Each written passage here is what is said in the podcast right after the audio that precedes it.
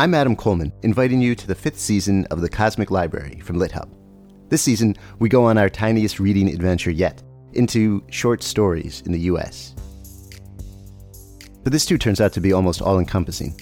I think short stories are essentially brief encounters with felt life. That's Oxford literary scholar Andrew Kahn, who gives us a deep history of the short story. And we hear from the New Yorker's Deborah Treisman, who explains her work as an editor of short fiction. You know, if you are melding with another person, you don't turn that person into you, but you get to know the ins and outs of that person. So, and it's it's sort of like that. I always feel involved with the stories. We bounce around between the history and current life of short stories with the novelist Justin Taylor. The nice thing about it going out of fashion is that it really frees you up to relate to it in a different way. This being the Cosmic Library, we make sure to go way beyond U.S. short stories, too. Here's the Washington Post critic Becca Rothfeld. A lot of Kafka short stories, I think, gesture at or describe um, sort of nightmarish geographies or architectures. And the actor Max Gordon Moore reminds us just how wild short stories can be. With a reading in its entirety of Wakefield, the intensely strange, classic Nathaniel Hawthorne story. He had contrived, or rather, he had happened to dissever himself from the world, to vanish Get ready for all that and more in a season about short stories, small windows into vast universes. It's season five of The Cosmic Library, available soon wherever you go for podcasts.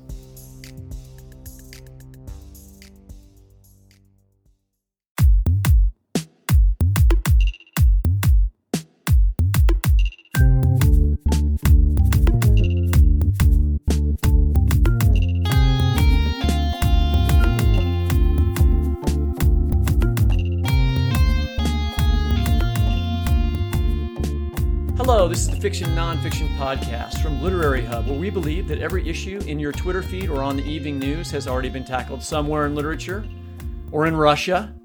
I'm Whitney Terrell, the author of the novel The Good Lieutenant. And I'm Vivi Ganeshananthan, also known as Sugi, the author of the novel Love Marriage. How long is that book? It's a short book. Like It's it's comparatively short. But The Good Lieutenant's not that's not a long book. No, no, it's under that's my shortest book, but it was under 300 pages, you know. Um How would you feel about reading a 1400 page book? You know, I could I could be into that. I think that um yeah, you and I actually know someone who does that annually. Uh, someone who was someone who was there the first time we met. Um, it's actually kind of shocking to me. How has she not been on the show yet? That's true. We're going to introduce Yiyun Li in a minute, but I want to show you something, Sugi. This is actually literally a doorstop copy of War and Peace that I got that has been the doorstop in our bedroom at my house that I've lived in since 2007. It's not a That is- metaphor. it's not It's a metaphor. metaphor. It's, it's a is doorstop. a real thing. Now people can't see that; they'll be able to see it on uh, on the on the video. But it is it is a big big old book. And to talk about it, uh, we have really two excellent guests today. Uh, Yiyun Li is the author of seven books, including Where Reasons End, which received the PEN/Jean Stein Book Award, the essay collection Dear Friend from My Life, I Write to You in Your Life, and the novels The Vagrants and Must I Go. She is the recipient of a MacArthur Fellowship, Guggenheim Fellowship, and Windham-Campbell Prize, among other honors, a contributing editor to A Public Space she teaches at Princeton University. And last year, Yoon invited the entire world to read War and Peace with her. Yoon, welcome to the show. Thank you for having me. And joining her today is Brigid Hughes, who is uh, no stranger to this show. I think it was like two or three years ago we had you on. Brigid is the founder and editor of A Public Space. She previously edited the iconic Paris Review. She is a recipient of the PEN/Nora Magid Award for magazine editing, has curated a literary series at BAM, and teaches at Columbia University. With a mission to seek out overlooked and unclassifiable work and to publish beyond established confines, A Public Space is the independent nonprofit publisher of the eponymous award winning literary arts and culture magazine and APS books. Welcome, Brigid. Uh, thank you so much, Whitney and Sugi. It's a pleasure to be back here again um, and to see what new books you have in your shelves while we talk. Very revealing. Um, My son put this together for me. This is I'm like, dude, I need a backdrop. Come on, he's the only one with any style sense in the in the house. And uh, yeah, there was a lot of reshuffling of paper back here right before we started. Okay, so for our listeners who aren't already familiar with the 2020 collective reading experience that led to the book that we're here to talk about today, Tolstoy Together, what have you all done and why? Um, exactly. What what have we done? I would say one of the pleasures of working in independent publishing at a small press like a public space is that something like a casual conversation with Yiyun last year about reading a book together as a way to stay connected in the early days of the pandemic could morph and expand into something completely unexpected like Tolstoy together. So we just we have this wonderful freedom to experiment and we we decided that we would invite people to read War and Peace with us with Yiyun as our guide last year and we spent 85 days doing that from March 18th to June 10th. Yiyun, in the in the introduction to Tolstoy Together, you talk about how certain lines from War and Peace remind you of your childhood in Beijing. According to the surely accurate website distancebetweencities.com that I was playing around with last night, Beijing and St. Petersburg are 3,761 miles apart. How could this be? I ask this because, I mean, not how could they be so far apart, but how could you be reminded of your childhood? I ask this because War and Peace reminded me of my childhood in Kansas City, which is 4,922 miles from St. Petersburg. Well, I suppose, you know, when, when Isaac Babel said if the world were written by an author, the author's name would be Tolstoy. I suppose, you know, he's just one of those writers who have seen so much, who have felt so much and it doesn't quite matter. He was writing about Russia in 1805 or 18 to 1812.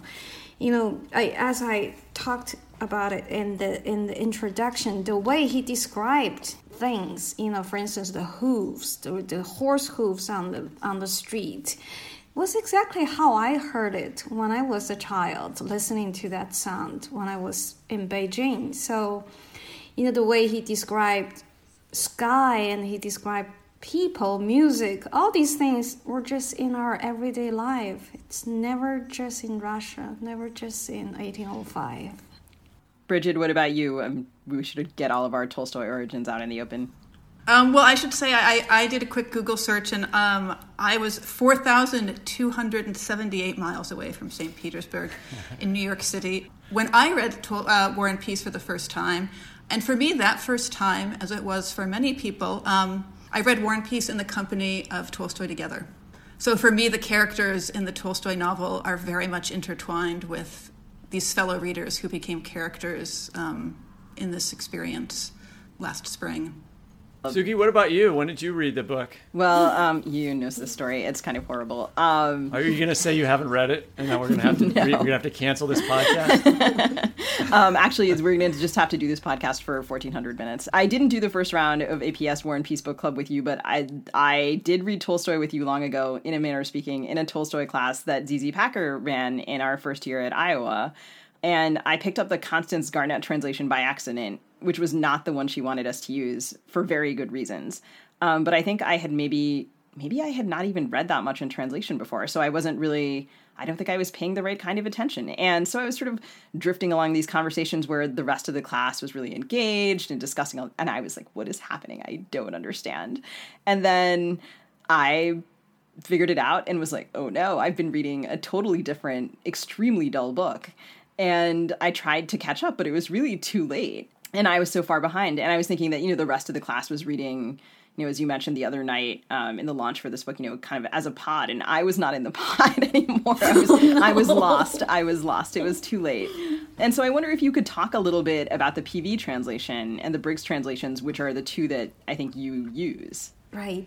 You know, I I've been reading for a while. I've been reading the PV translation, and then I this for for this reading this year, I started to use the Briggs translation. It's fascinating to me, and, and I think Bridget can add to that. It's fascinating. Different translations just make them sort of different books. The PV translation left the entire French count dialogues in French in the book as Tolstoy wrote it years ago. So we were reading the book probably close to his readers were reading at the time, you know, between Russian and French. We were reading between French and English. And Briggs' translation translated all the French dialogues. In a PV translation, I think War and Peace in general, I just feel it's a very good page turner, but because Briggs translated the French dialogue, it's even a better page turner. It was very engaging. It's just it, it moves fast But then there are moments I think the two translations had different decisions made about translation. For instance, there was one when I was reading PV translation, I was very confused. So Nikolai Rostov, when he was injured, his mother said, "Oh, this baby," you know, she was thinking about his infanthood. Said his first word was not "mama" but "brush." That was in PV translation, and I was very confused when I read that last year. So I actually put on Twitter. I said, "I don't know anyone speaking Russian, but." you know, it's mama and brush so close to uh, to each other in Russian? And someone else, I think a couple Russian readers said it was not brush in the original text. So their conclusion is PV just chose brush as sort of like a nonsense word, meaning that, you know, this boy, this little kid's first word was not mama. And then I went to check Briggs. Briggs did not give the word. Briggs just said this child's first word was not mama. So I thought it was interesting, just, you know, two translations, the tiny places, details, they would make different decisions. There was a French saying, the cousinhood is a dangerous neighborhood. So PV just left the French, the cousinhood is a dangerous neighborhood. And Briggs translated into very much like an English saying, cousins, cousins, troubles a dozens. Just that it, it, the feelings of the, the texture of the text felt a little different. Yeah. I got the Briggs translation from Paul Slovak, who's an editor at Viking, where I used to be published. But the one that I read is not neither one of these. This is from 1938 oh. by someone named Maude. Do you know this one? Yes. Yeah and it has these woodcuts it's in it couple, and stuff. Right? It's a very beautiful book. It is. To is uh, I, I, guess I don't know. I, I, didn't ever look at the translation until just now because I didn't care. It was just my book, my my copy. I think a lot of readers also read Maude's translation last year, right, Brigid? Mm-hmm. It was it was one of the popular ones. Yes, Sugi, I'm so. Oh, okay. Yeah. So the one I read is okay. It was good. they were all they were all okay. Okay. Only Sugi got that Constance Garnett one. I think I think the word texture is exactly right because my memory of the texture of that prose is still like distinctively. I was like, oh, I don't understand. I don't even understand why we're reading this. I remember feeling so foolish. And then last night I was combing through the Hennepin County Library website and sort of looking to see what translations were available there.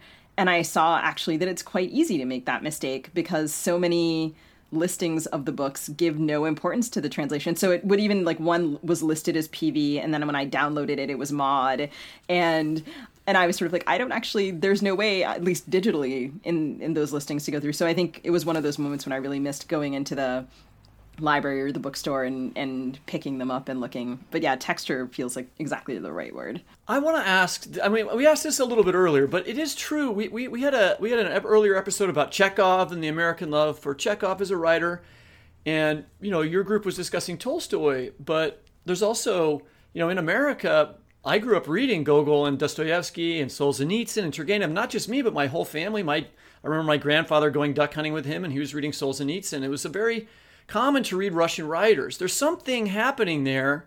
I wonder why. I mean, yes, Tolstoy is a great and universal writer, but is there anything more specific about these Russian writers that has made them international or even, you know, uh, specific to my life, uh, uh, American loved writers? Do you think? Do you have any uh, theories on this? I don't have any theory. I can only speak for myself. I, I love Russian novels because they're long.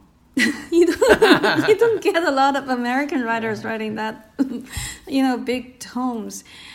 I mean, Moby Dick is long, but half the length of War and Peace.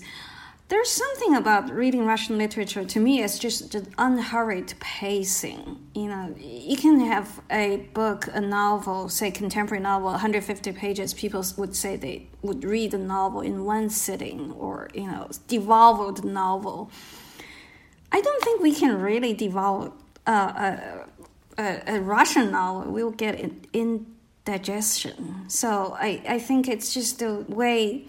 I don't know. I think with War Peace or with any big Russian novel, there's no hurry. You just read, you know, 20 pages, 15 pages, 10, as we did last year, 10 to 15 pages a day. there's that very good, reliable pacing, as though you know reading is just part of your day. It's just you know a meal, an extra meal, an extra snack, an anchor of the day. So that's why I love Russian novels. It's, I don't I don't know if other people feel that way. Do you remember? This is an unfair question, but growing up in China, did War and Peace was it revered in the same way as it is here? Yes, absolutely. So Tolstoy was widely read. Now I remember, I think growing up in China, we we I don't think American history probably had that before, but it would be in British history as novels serialized in newspapers. You know, they only give you a chapter, half a chapter a day. You know, you read it every day. I grew up reading newspapers. Always, you know, the last page was the serialized novels, including Tolstoy's novels. So so that also helps with the pacing. You can never rush. You just have to wait until tomorrow is here to read. But yes, to answer your question, Brigid, Tolstoy was widely read. Yes. I also wonder if the I have my theory on this is that the, there's a distance that helps. For instance, if you had set an American novel during the same time period that Tolstoy's writing, the peasants who are frequently talked about and managed by the characters in the novel would be slaves, right? And it would be almost impossible to read the book without, you know, thinking about that, right? I mean, it's in other words, like Gone with the Wind is no longer a text that people can deal with because of the way that it concentrated on the people who were owning slaves without thinking about the institution of slavery all that much. Now, the novel, Tolstoy's novel, does deal with the serfs and peasants, but not like we would think about them in a modern context. And I feel like it's easier to like sort of not think about that when you're reading about the book and to concentrate on the characters themselves. Does that seem unfair to Tolstoy, or do you think that that is helpful? I would say maybe so. I have that's a new thought to me. I've never thought about it. I always think about the Bolshevik Revolution, which is not far away when Tolstoy is writing this, and we'll talk about this maybe later. And then toward the end, there's a passage where they talk about the peasants using the terminology of the novel, coming in and looting Moscow after the French have been gone. And I start thinking about, oh, you know what? Things are going to change for these people. This whole system is going to be gone within 40 years, right? Or 50. Mm-hmm. You know, one of the things that happened because of the way Ian had us read the novel last year was that, you know, none of the serfs are protagonists in the novel, but they have these really striking and significant moments throughout the novel. And because we were reading so sl- slowly, our attention was drawn to them, I think, maybe in a way that it wouldn't have been if we were reading it at a faster pace. That's such a good point, Brigid. I think, you know, I think it is true if we read the novel very fast, we're only paying attention to, or mostly paying attention to the plot, right? You know, the major plot lines, the love stories, the war stories. And yet, you know, Tolstoy had all these serfs, servants, you know, peasants. Their stories were all embedded in every moment of that big novel. I do think you're right, Brigid. I think when we read slowly, my favorite character, of course, was you know the little serf boy. Moscow was burning down, and he was walking upstairs. He opened the piano. He started to play the piano with one finger. You know, you could feel that that the sound and and the little fingers. So those moments, I do think you know Tolstoy put in there for us to see. It only takes just some time, slow reading, to digest and to catch those moments. But most of them don't have names, so you, it's hard when you're talking about them. You have to describe the action or that that scene. Yeah, they seem to be, um, yeah, named descriptively or have sort of an identifying a positive, and then you track them, which is, I don't know, I guess different. I mean, I think when you talk about serialization, like at least for me, the obvious comparison is Dickens, and thinking about how he pays attention to minor characters or how I pay attention to his minor characters. And I think it's very different. There it feels like dialogue more. Going back to that texture, I think when you read slowly, you are reading te- for the texture, right? You know, the minor characters, all these people coming on stage, off stage, and they, they talk, they interact. It's really just the texture of life rather than the plot line or the movement of the big novel it seems to me like one of the joys is the feeling of crowdedness. So digging into the text and the ways that you and your audience reacted to it, we've always already started talking about characters, but Pierre seems like we should definitely talk about Pierre. Um, and, you, and you have an you have an excellent gloss on the language that Tolstoy uses with the character of Pierre, and I wonder if you would read to us from I think that's day four of the project. Sorry, let me just turn on my light. So this this happened on day four, and it's it's my my sort of thoughts about awkward but not embarrassed, which is how Tolstoy described Pierre. The quote Pierre asked awkwardly, as usual, but without embarrassment. One distinctive trait of Tolstoy's writing is his reputation, a tendency that today would be discouraged by teachers and editors. In the scene with Boris and Pierre, it's the repetition of the words awkward and embarrassed. I hadn't noticed it until a friend pointed it out. So much for paying attention. We often need another pair of eyes to understand what fascinates us. Awkward, but not embarrassed. What kind of people are this way? I've always loved Pierre, but didn't feel I could articulate my love until I saw the distinction Tolstoy makes between these adjectives. Awkwardness indicates a kind of lacking, physical skills or social skills, that is visible to the world. Pierre is awkward in many ways. He makes people uncomfortable, but there are people who act according to a shared script, and those who do not err from the script have a singular advantage over those who do. Embarrassment to me refers to an entirely different kind of self consciousness. It is about what remains invisible to the world but visible to oneself. If I'm humming a song to myself, I'm not a good singer. I'm neither embarrassed nor awkward. If another person overhears me, I may feel awkward because my singing isn't good enough for others' ears. But I wouldn't feel embarrassed. After all, I'm not a professional singer, and I accept my limits.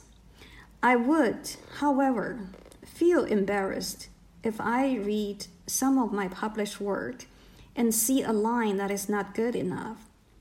Perhaps no reader would recognize that, and yet such a line would remain an embarrassment.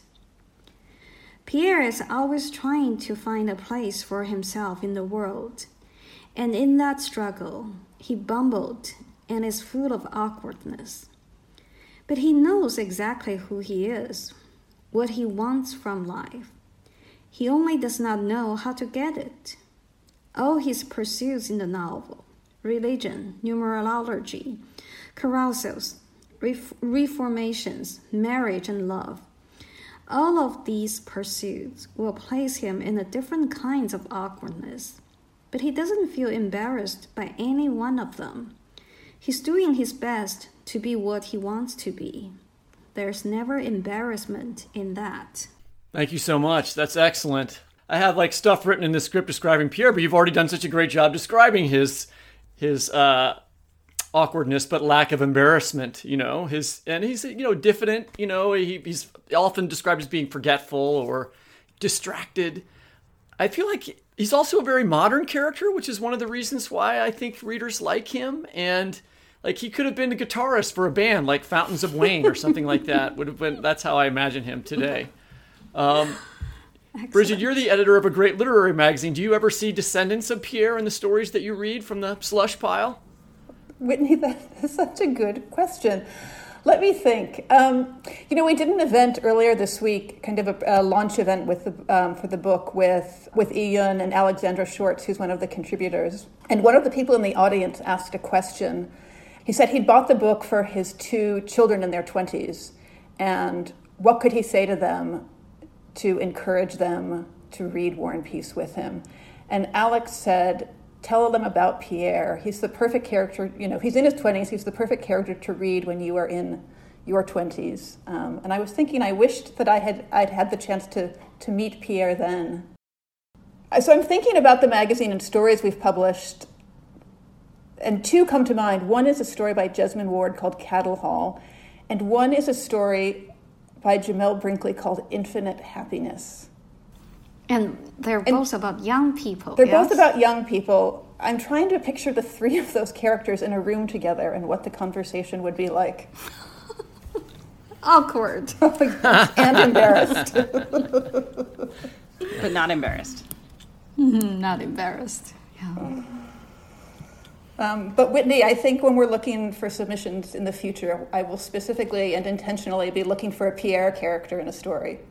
I was thinking about that. I was thinking about the um, and a character. I mean, a, a writer, Jonathan Franzen, is very good at writing about uh, awkwardness, and we were talking about the corrections the other day in uh, a different uh, context. But his main character in that story is embarrassed, right? I think I feel like uh, the young man. I'm forgetting his name now but he is embarrassed. He's not. He's not. He doesn't glide through things the way that Pierre does in a certain way, and have possessed that same self confidence. It's very unique, right? That kind of character.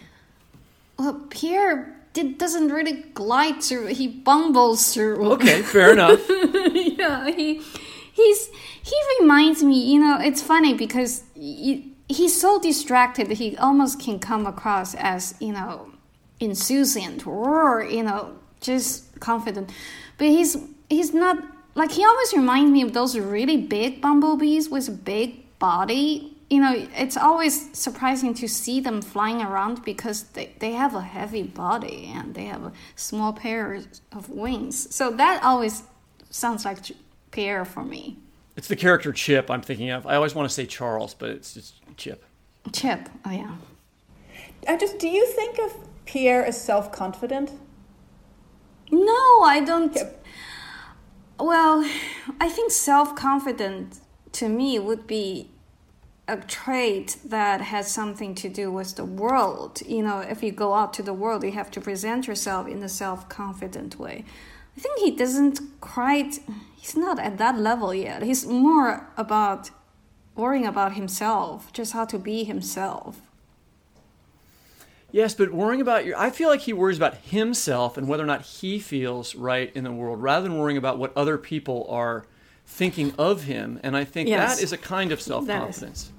Yes. Well, that is a good distinction. Yes. Yes. So here I have to advance my theory that he's kind of like Napoleon Dynamite. Because I had I had to look up Fountains of Wayne. Wait, I was like, I don't remember them and because I was like, do I agree with this or not? And then I was like, who do I think? And then I don't know. I just yeah, um, the sort of trying to decide something and sailing and maybe that maybe that's too self confident. But yeah, think developing a persona kind of and then really leaning into it. So I know that I thought of Fountains of Wayne because they made up an incredibly stupid name for their band and then just sort of like, well, that's it. That's what we're that's what we are. there may be whole genres of music that are very Pierre. I know that there was some heated debate about Prince Andre during this collective reading, and you and Alexander Schwartz talked about this a little bit the other night. And you, in your own long held opinion of Prince Andre, shifted somewhat, and there's a funny exchange in Tolstoy Together where there's a bit of back and forth. I would love to hear you talk a little bit about what other characters inspired the most passionate discussion during the 85 days of reading Natasha or Boris or someone else. I think Natasha also has caused some heated discussion. I remember at one point when Natasha, this was when Natasha was a young girl, 13 year old, everybody loves that Dolokhov person who's sort of like a very mean spirited but handsome guy. And she said, You know, I don't like him. I, I, I, I think he makes me uncomfortable. He's heartless. And I remember the, the Twitter discussion. Someone said, finally, Natasha is not just a frivolous little girl. She can see these things. Remember, Brigid? I think there's a moment someone commented on that. Now, wait, I just yeah. want you to do one thing real quick while we're talking about Natasha is, is contextualize her within the book. Just imagine we have some listeners who maybe read this a long time ago and don't remember or who haven't read it. So, what is her role in the story? Well, Natasha is, you know, one of the central characters. You know, if especially in the peace part, it's, you know, the other day when we launched the book Tolstoy Together, Alex did frame it and said, you know, if you want to talk about the book to young people, you frame it as two great love stories, and that's you know the two great love stories, the love story between. I, is it a spoiler alert? So it, it so Natasha would be in both great two great love stories. So she's a central character. Yeah but yeah, I think she has, you know, see, she has caused some of the disagreement or discussions online. Brigid, you think? I guess I think she was a character that people had very strong feelings about. I think they recognized parts of themselves in her, and and I think they also didn't recognize aspects of her in themselves, and so maybe the tension between those two qualities. Like, for example, For example, there was one point in the novel, Natasha was so bored. And, you know, not bored. She said she was bored. Actually, she was depressed and sad because her lover was not there. You know, it's, I mean, side point. I actually, sometimes I think depression and boredom are quite alike. Or, oh, know, I definitely think so, and Chekhov for sure. yeah, so so she just walked around and she was bossing people around and she sent this person to do this and she sent that person to do that. But there was the returning as people wouldn't mind being told to do something for her. There was the love for her. People all like to do that. I think that was an example that you know different readers would have a different would have different reactions and uh, and interpretation. Someone would say, you know, this is just a spoiled brat. You know, she's telling everyone to do all these things.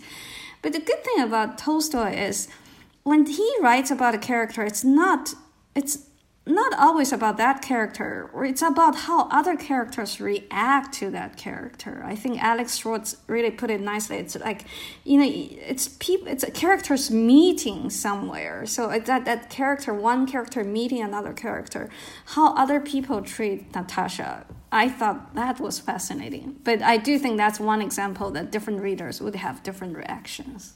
Am I remembering right in Tolstoy Together? I remember reading a discussion, and I think it was about Natasha, about real women and who's real, and which made me laugh a little. And I was thinking, Brigid, about your earlier comment about the readers themselves as characters.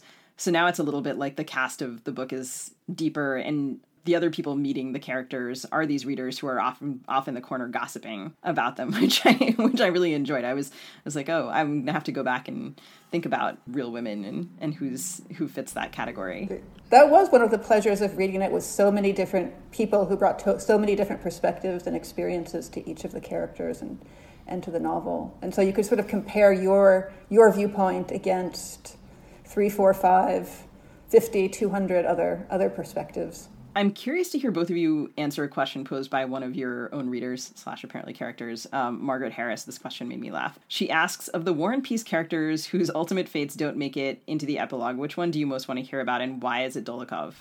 and then she goes on to mention Vera and Berg and Boris and Julie and Anna Mikhailovna um, and several others including and she her the end of her of her dozen or so list is the lavender gray dog and i'm curious about who you would pick Brigid, go ahead. There was great fondness for the lavender gray dog.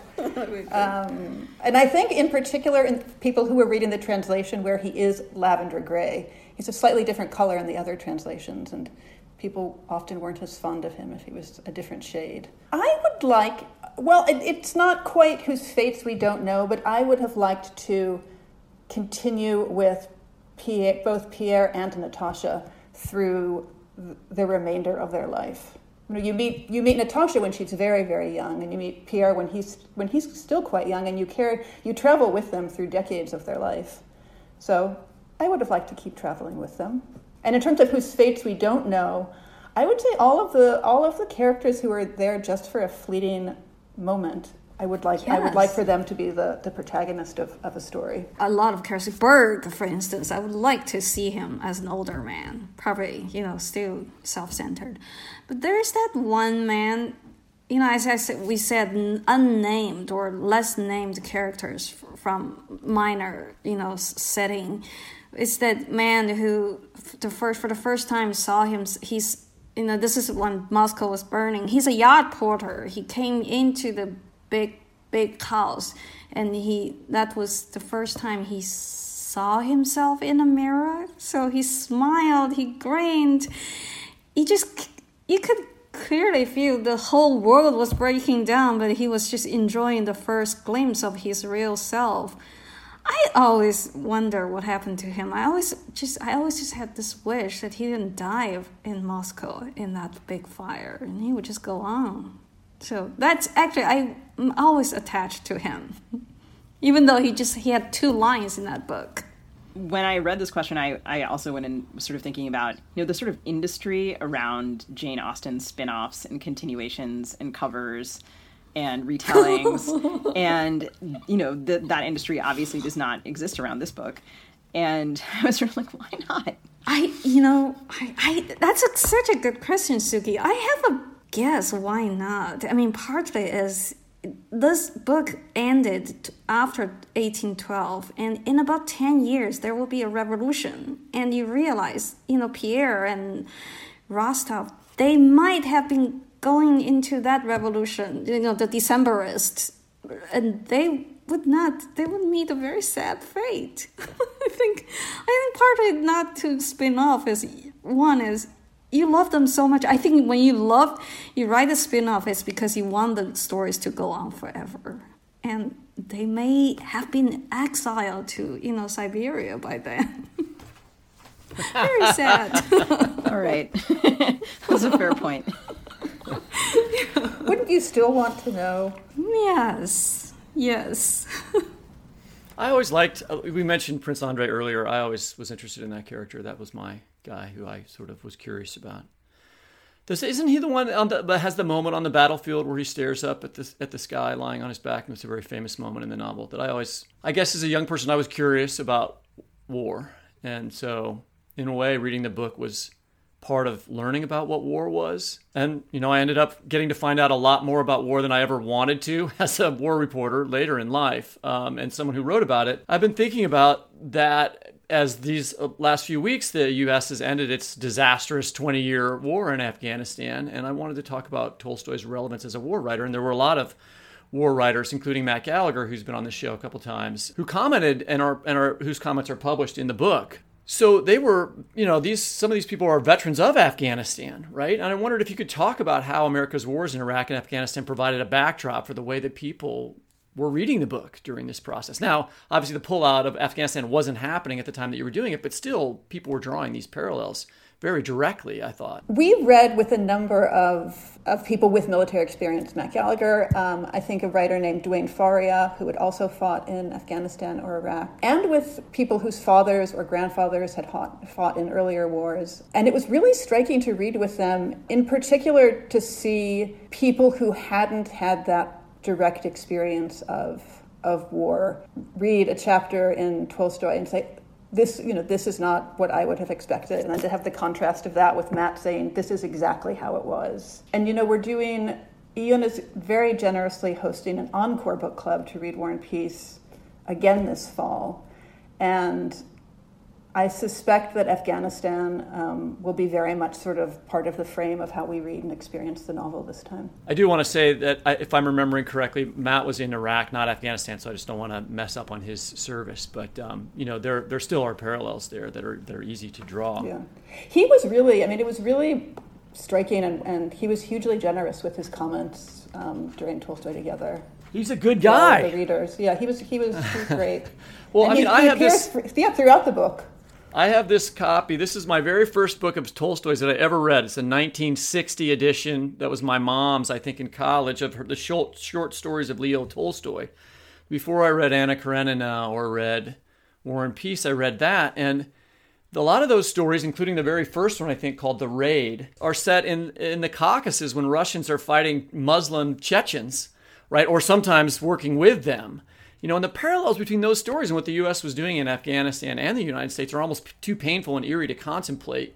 Um, do you have a sense of how Tolstoy's personal war experiences, years after the conflict he's writing about in War and Peace, affected the way that he wrote about conflict in War and Peace, which takes place, you know, before he was born? Right, right, right. I mean, he was at the beginning of his career, he was more autobiographical, you know, the childhood experience and his war experience in Crimea and I, I think par- I think part of the his war experience probably framed his view of the world. My understanding is he was there for this terrible and pointless war because Russian did no, no longer wanted to fight, but the English they wanted to fight only because they already got all these armies sent there, you know it's all about someone wanting to make a point. So all these people went into the fighting, died, and but it's just sort of just people's whimsy. I, I guess people at the top, their whimsies just directed like thousands of people's fate. So I think that his war experience, you know, really I think probably framed his view. War is horrible. I think that's just his his view. So one of the things that that, that Tolstoy does is careful to uh, pay attention to is that is the separation between the people who are giving the orders safely from back in Moscow and the people who are actually doing the fighting. One of your uh, people, uh, one of the readers during the conversation, and Leontis, cited this passage from Tolstoy writes, The Russians, half of whom died, did all that could be done and were not to be blamed because other Russians sitting at home in war rooms, in warm rooms, proposed that they should do the impossible. Um, that passage made me feel like you could search and replace the Russians from the Americans and be talking about our wars today. But I wondered if you could just talk about Tolstoy's view on this. Well, I, am not sure I can speak on Tolstoy's view, but I think that Annie made that comment in the context of what we were experiencing last year while we were reading this novel in the early days of the pandemic. And, and I think we were all, all thinking about which in which of Tolstoy's characters did we recognize ourselves, and when was that recognition comfortable, and when was that recognition slightly more uncomfortable? You know, and that the sort of marvelous thing about the novel is that Tolstoy is giving you the whole breadth of the event, of the experience. So she was talking about it specifically in terms of like frontline workers during COVID, not soldiers. That's interesting. Mm-hmm. I love that. If I remember correctly, I think she was. I think that was the conversation that, that during those weeks. Right. But I just want to add, you know, the way what Brigid just said, sometimes Tolstoy makes people uncomfortable or comfortable. I mean, what what makes me interested in him is, you know, he's sort of actually he is sort of like a, always in between. He's his family came from this really good background, you know, historically very high ranked in the society, and he sometimes he he would work against that society, he would work on behalf of the peasants.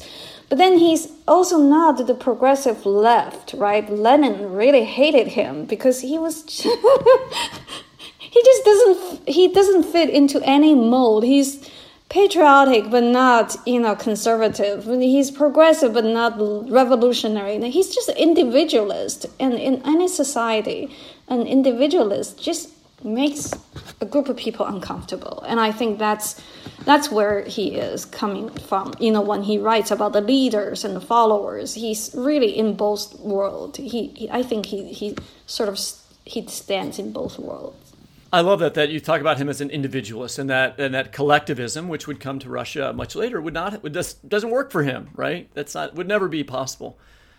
I think we would be remiss if we didn't talk about the format, the shape of this book, which captures this, you know, really distinctive conversation. It's not uh, a conventional looking book. I wonder how you thought about um, taking that that online, the collective experience, and and capturing it in a printed book. How did you decide to do that, and what what experiences were you trying to capture? I think we, yeah, I think we were trying to capture a couple of things. When we first launched the book club, the two things that had been important were that we would read slowly, half an hour every day, and that we would read consistently. And I remember in the first week of the book club, you know, we got to Friday afternoon and we said, Well, are we going to ask people to read on the weekend? Are we going to take a break? And Yiyun said, No, we must keep reading over the weekend. And that was such a good decision. Um, so we wanted to capture, we want, when we were structuring the book, we wanted we were thinking about how to capture that that day to day reading. So we structured it as a as a journal, and because Yiyun had sort of started each day's conversation with her comments, she's on the left hand side of of the page, and then the group of readers who joined us each day, their voices are on the right hand of the page. So there are sort of these two simultaneous conversations going on about the book. So that was one way we thought about it. And then Another aspect of it that I was thinking about was that for me, the experience of reading War and Peace with all of these people has shaped how I have read other books over the past year. And so I wanted it to be the kind of book that you could open up to a page almost at random and find a comment or an observation about Tolstoy or about a character in War and Peace or just about a way of reading that you might take with you to whatever novel or story or poem that you might be reading now. Very well said. that's how I feel, and it is. You know, I feel that I even personally, I've learned so much just from reading, not not Tolstoy, but reading this book Brigid edited. It's just to learn to see people's angles and people's I, you know, I, I probably said at the lunch, you know, to see where my blind spot is and people coming in to compliment that. So all of a sudden I can see things that I used not to be able to see. So that's from this book. Just work, working with this book, I learned that. The one other thing that we did in the book is that, you know, I believe that Twitter is limited to what, 280 characters? So every now and then there was a comment or an observation that we we wanted to ask somebody if they could expand a little bit on. So there are sort of interspersed throughout the book these these slightly longer essays. So one of the writers, uh, or the, one of the contributors to the book, was is a, a somebody named Alon Mazel, and so he has this great little essay. Uh, Tolstoy is to Dostoevsky as Tchaikovsky is to Rachmaninoff, and he pairs. Um, each of the characters, or several of the characters in War and Peace, with one of Tchaikovsky's seasons. And I've loved that, and I've sort of thought about that with, with characters that I've read um, in the other novels that, that, that I've read over the past year. That's very beautiful. Uh, look, thanks to both of you for joining us and producing this lovely book. I mean, what you did with with uh, War and Peace basically proves the the our whole idea of existence as a podcast, which is that everything you can find on, on your Twitter feed or in the evening news has already been written about in literature and within this book that you discussed for 85 days. So thank you so much for being here. Thank you. Thank you so much, much, Whitney and Sugi and Yiyun. Thank, thank you so much for having us. It's so much fun talking about literature. Thanks so much to both of you and, and to our listeners. Uh, like like Napoleon, we command you to go out and pick up a copy of Tolstoy Together from a public space books. The encore discussion of War and Peace with Yiyun will begin in about a week.